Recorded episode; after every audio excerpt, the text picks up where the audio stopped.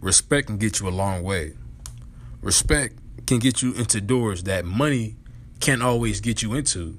You might be lucky enough to come out come across an opportunity that somebody might grant you to become a part of something as long as you pay a fee. But when you have respect, when you exude respect and receive respect, that's another animal. That's a whole nother story because people don't want to deal with someone who's arrogant. For the most part, of course, people don't want to give opportunities to someone who's arrogant, rather. So you can be arrogant as long as you're in the position of power. But if you're in the position of an underboss or underdog, you're less likely to get opportunities coming your way. Now, an underdog isn't the only one or the only type of person that gets doors open. You might be someone who's kissing ass. You might be someone who who, lives with the high moral fiber, who has a high frequency. So we're gonna talk about high frequency in another video, but right now I'm gonna stay on topic of respect and how it can benefit you. Respect isn't isn't just visually seen. Respect you can feel respect. When I walk into a room and I make eye contact with every individual in the room and I may nod my head in a what's up fashion to the majority of people, I may not nod my head to a lot of people though, because once I walk into a room and it's time for me to make eye contact with you, if you're not looking up at me, I'm not gonna beam at you and stare at you while you're looking down or on your phone or typing or writing or doing whatever you're doing.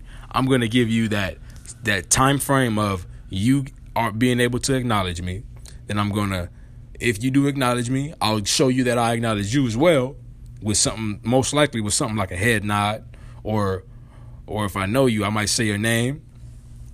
But everyone doesn't have respect. And, you know, a lot of people, uh, it comes to down to confidence a lot of the time because if you're someone who doesn't use isn't used to uh, having people come to you to to talk about certain things or to, to do certain things with,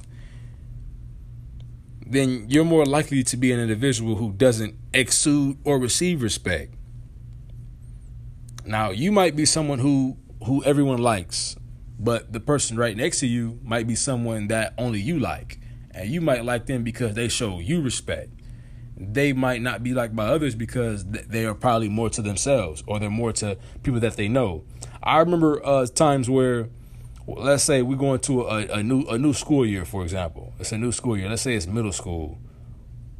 Let's say it's middle school so yeah, put your put your put your thinking caps on, your flashback caps on. So let's say we're in middle school and you go to a whole new class, and you only you only you'll say you know everybody in the class. You know damn near everybody. So you're cool with everybody. It's no it's no oh who's that type of energy. But a guy that also comes to the class who does not know anyone but you is more likely to just be cool with you and less likely to be as open to someone like Bob or Timmy or Julissa. You're more likely they're more likely to be more to themselves and rely on you for that external external uh, acknowledgement. So I'm, I'm gonna leave that with this one. I'm gonna leave that alone with that, guys.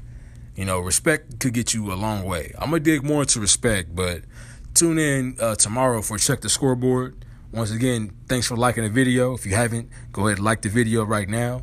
If you uh, didn't subscribe, make sure you subscribe right now. And if you feel like this is uh, beneficial to you in any way, go ahead and share it with your friends. Go ahead, play it on speaker, play it out loud so someone else can hear it. Other than that, stay blessed, keep grinding, and keep growing. Peace.